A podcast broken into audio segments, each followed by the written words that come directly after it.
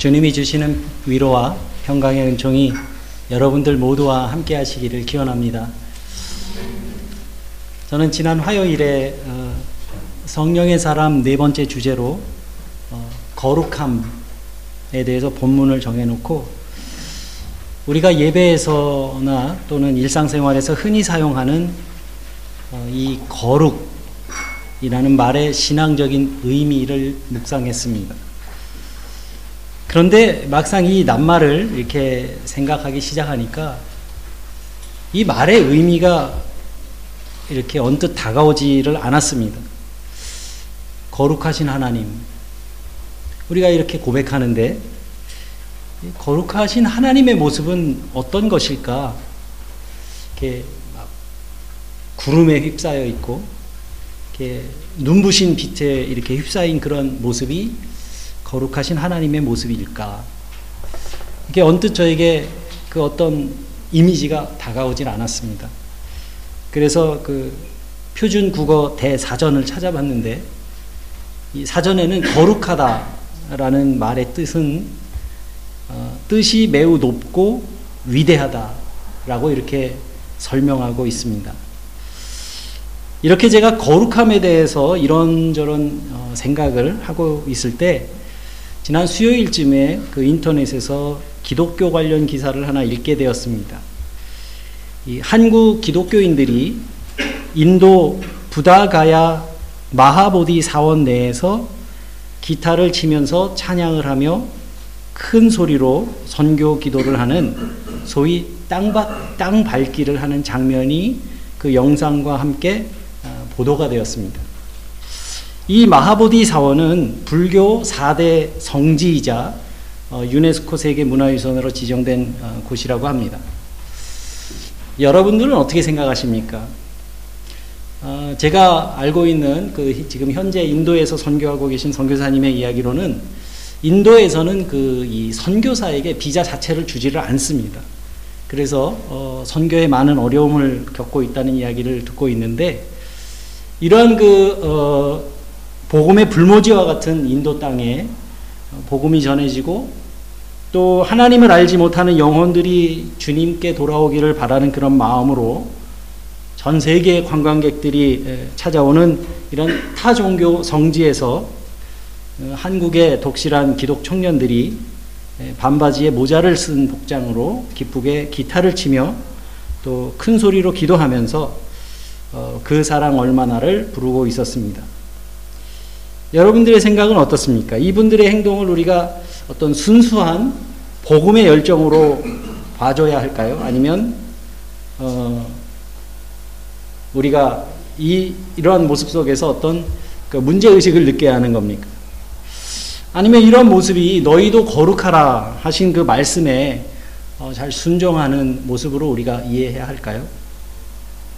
그러면서 저는 그 재미있는 상상을 해봤는데 예, 만약에 로마 베드, 어, 로마 바티칸에 그 베드로 성당 대, 어, 앞에서 승려들이 모여가지고 목탁을 치면서 연부를 외우고 참불가를 만약에 부른다고 생각하면 어떨까? 제 생각에는 아마 다음 날 해외 토픽의 기사로 나갈 것 같습니다. 어, 저는 솔직히 이런 행동들은 이 땅의 복음화에는 별 도움이 되지 않을 거라고 생각합니다. 그 만약에 이런 방식으로 이 땅이 복음화될 거였다면 2000년 기독교 역사가 지나오면서 벌써 땅 끝까지 보내 복음이 전해지고 예수님이 다시 오셨을 겁니다. 어쩌면 이런 행동이 자기 자신에게는 만족을 줄지도 모릅니다. 그렇지만 저는 어, 제일 먼저 이 일로 인해서 제 머릿속에 탁 떠오른 거는 뭐냐, 뭐였냐 하면 인도에서 사역하고 계신 선교사님들이 더 힘들어지겠구나 하는 생각을 제일 먼저 했습니다. 그것에서 오랫동안 수고하면서 정말 벽돌을 한 장씩 쌓는 것 같은 그러한 심정으로 그 현지에서 수고하고 계신 선교사님들에게는 이러한 배타적인 기독교의 모습은 현지의 사역을 더 어렵게 하는 일이 될 거라는 생각이 들었습니다. 일전에도 한번 제가 말씀드린 적이 있습니다만은 우리가 타 종교를 대, 타 종교를 대하는 어, 우리의 태도는 세 가지 정도로 요약을 할 수가 있습니다. 하나는 근본주의적인 입장입니다. 이 종교 근본주의에서는 나 이외의 다른 존재를 인정하지 않기 때문에 기독교 근본주의에서도 다른 종교를 인정하지 않습니다. 이들은 다른 종교만이 아니라 이 같은 기독교 안에서도 자기와 다른 그 신앙의 형태를 어, 잘 받아들이지 않습니다. 그러니까 내 편이 아니면 모두 적으로 대합니다. 그래서 이 근본주의와 근본주의가 충돌하면 둘 중에 하나가 이 땅에서 완전히 사라질 때까지 그 싸움은 끝나지 않습니다. 팔레스타인 지역의 갈등이 어, 바로 이러한 문제입니다. 또 비근한 예로 우리나라에서도 작년 2013년 10월에 부산에서 전 세계의 그 교회 지도자들이 한 자리에 모여서 어, WCC, 그러니까 세계 교회 협의회 총회가 어, 열렸는데 그 회의장 밖에서는 예수 천국 불신 지옥 그 팻말을 들고 그 행사를 어, 방해했던 사람들이 있었습니다. 이들은 기독교의 이름으로 자기와 다른 신앙적 색채에 대해서 어, 적대적인 어, 태도를 취합니다. 두 번째로는 그 타 종교와의 대화와 화해를 모색하는 겁니다. 이것은 그 에큐메니칼 운동이라는 이름으로 교회 연합 운동으로 나타나는데 여기서는 예수님을 그리스도로 고백하는 이 땅 위의 모든 교회들이 서로의 그 다름을 인정하고 그것을 또 수용하면서 협력하고 연합할 수 있는 길을 모색하는 겁니다. 우리 같이 우리 교회 같이 이 유럽의 대부분의 한인 교회들이 자기 교회 건물을 가지고 있지 않으면서 어, 처소를 빌려서 예배드릴 수 있는 것도 유럽에 있는 교회들이 이 한국인들의 이 공동체 신앙 공동체를 그리스도 안에 한 형제 자매로 받아들여 주기 때문에 우리가 장소도 어, 빌려서 이렇게 예배를 드릴 수 있는 겁니다. 요즘 한국에도 참 외국인 노동자들이 적지 않은데 뭐 제가 잘 모르고 있는 건지는 모르겠습니다만은 저는 아직까지 한국에서 어 외국인 그 공동체에게 교회, 건물을 사용하도록 이렇게 장소를 제공해 줬다는 얘기는 아직 들어본 적이 없습니다. 세 번째는 그 다원주의인데 어, 이 다원주의는 신은 하나고 진리도 하나다. 그러니까 산을 올라가는 길은 한 가지일 수가 없다. 이런 태도와 입장으로 종교를 대하는 태도입니다. 대부분 우리는 이 타종교에 대해서 이렇게 세 가지 가운데 한, 한 가지의 입장을 취하게 됩니다. 여러분들의 생각은 어떻습니까? 저는 이 타종교 성지에서 찬양을 부르는 기독교인들의 기사를 읽으면서 성령의 사람으로 거룩해져 간다는 의미가 무엇인지 어, 깊이 생각을 해봤습니다. 어, 예수 바라보기라는 그 책을 쓴 마커스 보그는 어, 이 책에서 예수님께서 그 시대 사람들, 특히 그 시대 사람들 중에서도 종교 지도자들과 갈등을 빚으며 어, 살으셨다는 사실에 주목하고 있습니다. 그리고 예수님께서 그런 갈등을 빚으셨던 이유는 뭐냐 하면 세상에 대한 해석과 경건에 대한 해석에서 큰 차이가 있었기 때문입니다. 유대인이라면 누구나 알고 있는 이 구약의 레위기는 어, 성결법전이라고도 이렇게 부르는데 레위기 11장 45절의 말씀을 보면 어, 이렇게 기록되어 있습니다. 오늘 본문과도 연관이 있는데 내가 거룩하니 너희도 거룩하라. 이런 말이 기록되어 있습니다. 그런데 이 말씀의 앞뒤 맥락을 이렇게 잘 읽어보면 이 말씀은 사람이 일상생활 속에서 하나님의 뜻을 잘 헤아려서 하나님의 뜻대로 살아라. 이런 의미입니다. 그러면서 아주 구체적인 이야기들이 레위기에는 나오는데, 그러니까 먹을 때나, 무엇을 입을 때나, 또 몸이 아플 때는 어떻게 해야 되고, 또 집에 만약에 곰팡이가, 이렇게 집에 곰팡이가 폈을 때 또 어떻게 하고, 이런 아주 세세한 일상생활에까지 어, 자세하게 어, 설명을 하면서 너희도 이와 같이 거룩하라 이렇게 말씀을 하고 있습니다. 그리고 레위기 19장에서 어, 을 보면은 이 사회적 관계 속에서의 거룩함에 대해서 어, 말씀하고 있는데 이렇습니다. 부모를 공경하고 또 안식일을 지키는 것이 거룩한 행위다.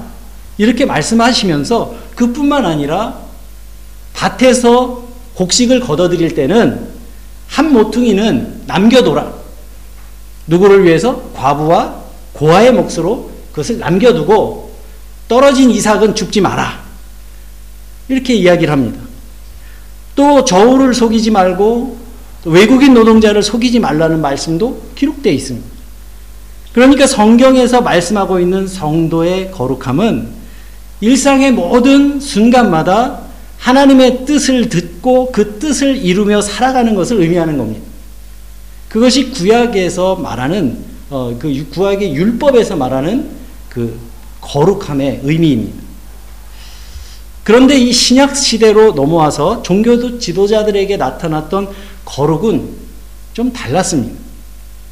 예수님께 비난을 들었던 이 바리새인과 서기관들은 이 거룩함을 개인과 그리고 사회적인 관계 속에서 실천하는 그런 도구로 사용한 것이 아니라 사람들을 나누고 구분하기 위한 도구로 사용했습니다. 바리새인들과 서기관들은 이 거룩이라는 잣대를 가지고 사람들을 구분했기 때문에 그들에게는 거룩함이라고 하는 건 이 사람이 의인이냐 죄인이냐 유대인이냐 이방인이냐 남자냐 여자냐 그것을 물으면서 사람들을 나누는 기준으로 삼았습니다. 그런데 예수님께서는 누가복음 6장 36절에도 기록되어 있습니다마는 그러한 바리새인과 서기관들에게 하나님께서 자비하신 것과 같이 너희도 자비하라 이런 말씀을 하십니다. 그러면서 율법의 정신은 곧 하나님의 자비하심을 닮아가는 것이다 이렇게 가르치면서 너희도 자비하라 이렇게 말씀합니다. 그러니까 예수님께 이 자비는 거룩으로 가는 통로인 것입니다. 우리가 이걸 아주 쉽게 이해할 수 있을까? 어떻게 하면 쉽게 이해할 수가 좀 생각을 해봤는데 이 말씀을 우리가 쉽게 얘기하자면 하나님이 행하신 것처럼 너희도 그렇게 행하라. 그 말, 그 말씀입니다. 그리고 예수님께서는 공생의 삶을 통해서 당신의 말씀처럼 하나님이 행하신 것을 몸소 보이시고 실천하셨습니다. 그분의 말씀과 그분의 말씀과 어, 삶은 일치했어요. 그렇게 말씀이 육신이 된 예수님의 말씀과 삶의 모습은 사람들을 변화시켰습니다. 예수님의 말씀이 권위가 있었던 이유는 그분의 말과 삶이 하나였기 때문입니다. 그래서 이 신앙생활이라고 하는 것은 고백과 삶의 간격을 좁혀가는 과정이라 이렇게 말할 수 있는 겁니다. 그러니까 교회에서 경건하면 밖에 나가서도 그렇게 살아라 하는 말입니다. 예수께서는 유대인과 이방인의 사이를 넘으셨고 또 여자들을 받아들이고 가난한 자들과 또 몸이 아파 저는 자들과 사회로부터 소외된 사람들과 먹을 것을 나누기 위해서 이 사람들을 식탁으로 초대하셨습니다. 그래서 예수님의 별명은 어, 세리와 죄인의 친구라고 불려졌고 또 먹고 마시는 것을 탐하는 사람이라고 어, 불려지기도 했습니다. 예수께서는 아파하는 사람들과 함께 아파하고 자비와 긍휼로 그 사회 그 경계선을 넘어서는 삶을 사셨습니다. 저는 오늘 이 베드로전서 1장의 말씀을 읽으면서 이 본문 말씀 속에서 아주 큰 은혜를 받았습니다. 이 말씀을 읽으면서 저에게 너무 큰 은혜가 돼서 야 오늘 설교 대신에 이 본문 말씀을 한 열번쯤 읽고, 읽고 설교를 대신하면 좋겠다. 이런 생각도 어, 했습니다. 과연 우리가 거룩해진다는 것이 무슨 말일까? 베드로는 성도들에게 거룩한 자가 되라고 권면하면서 15절 말씀에 너희를 부르신 거룩한 이처럼 너희도 모든 행실에서 거룩하라. 이렇게 말씀하고 있는데 사실 이 말씀이 솔직하게 제 마음속에 걸렸습니다. 과연 이 말씀이 가당키나 한 말씀인가? 우리가 어떻게 모든 행실에서 하나님처럼 거룩해질 수가 있는가? 이게 가능한 일이긴 한가? 너무 그 지나친 종교적 이상주의는 아닌가? 저 자신의 경우를 보더라도 별로 그렇게 희망이 보이는 것 같지가 않았습니다. 그런데 이 말씀을 계속 반복해서 읽으면서 19절의 말씀이 제 눈에 들어왔습니다. 지금 베드로의 권면은 불완전하기 이를 데 없는 우리들에게 거룩해지라고 지기 위해서 발버둥 치라는 말이 아닙니다. 그것은 베드로도 애초에 불가능한 일이라는 것을 알고 있었습니다. 그러나 베드로가 이렇게 말합니다.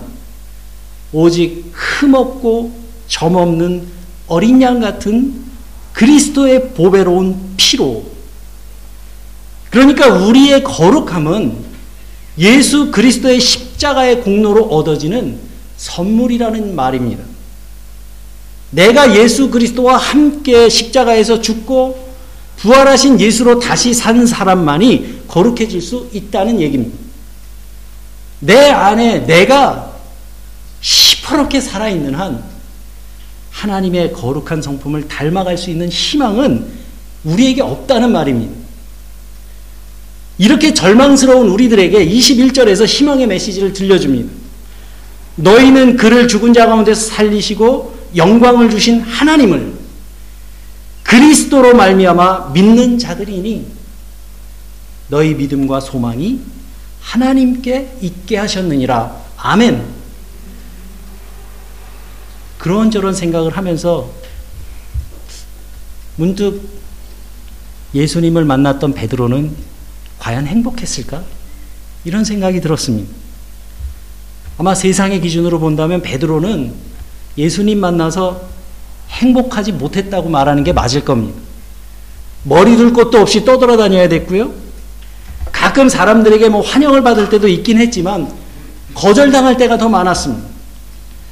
그리고 모든 것을 버려두고 예수님을 따랐지만 그 새로운 세상을 열어보겠다고 하는 이 베드로의 꿈이 좌절되는 것을 경험해야 됐습니다.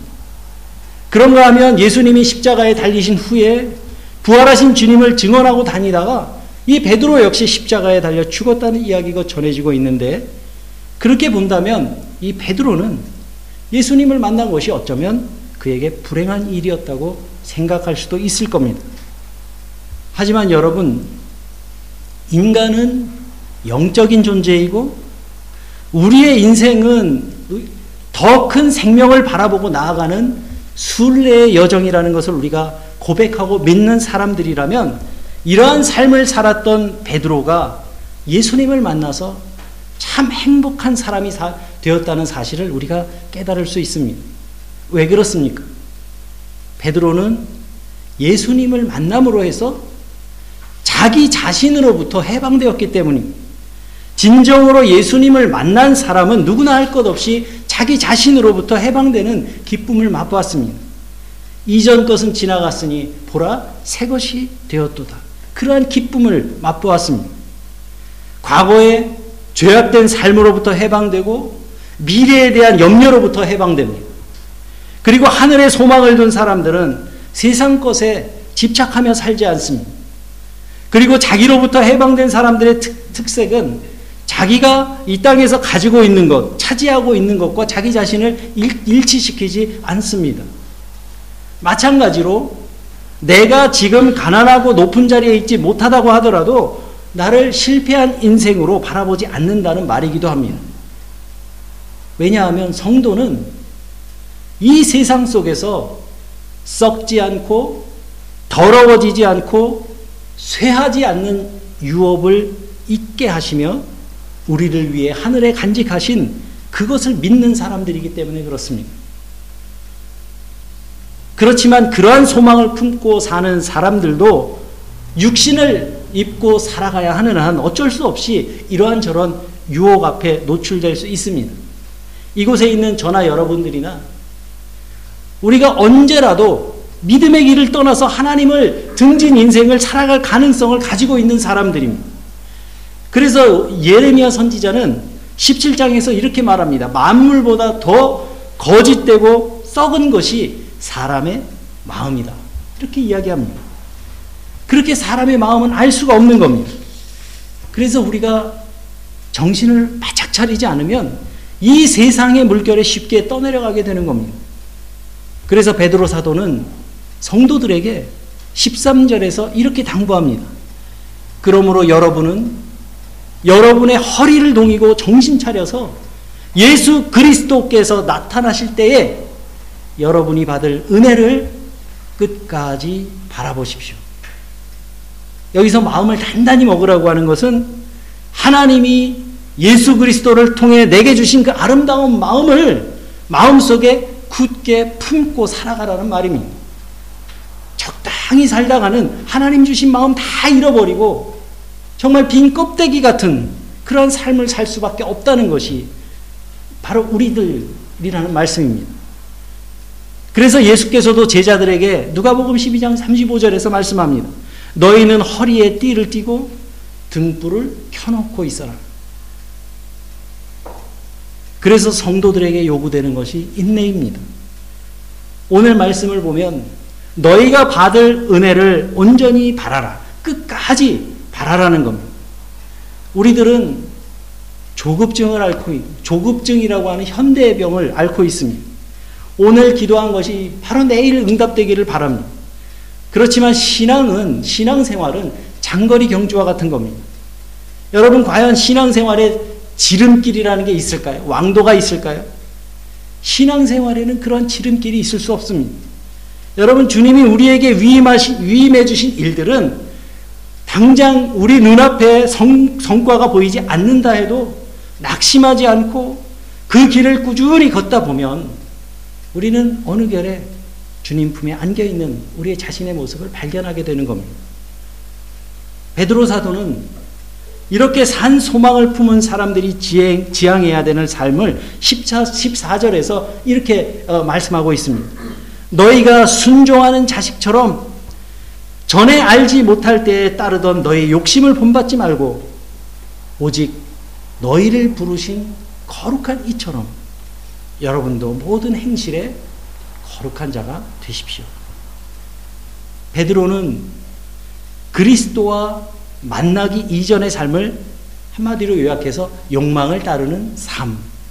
이렇게 말하면서 성도들에게 너희를 부르신 거룩한 이처럼 너희도 모든 행실에서 거룩한 자가 되라. 이렇게 권면합니다.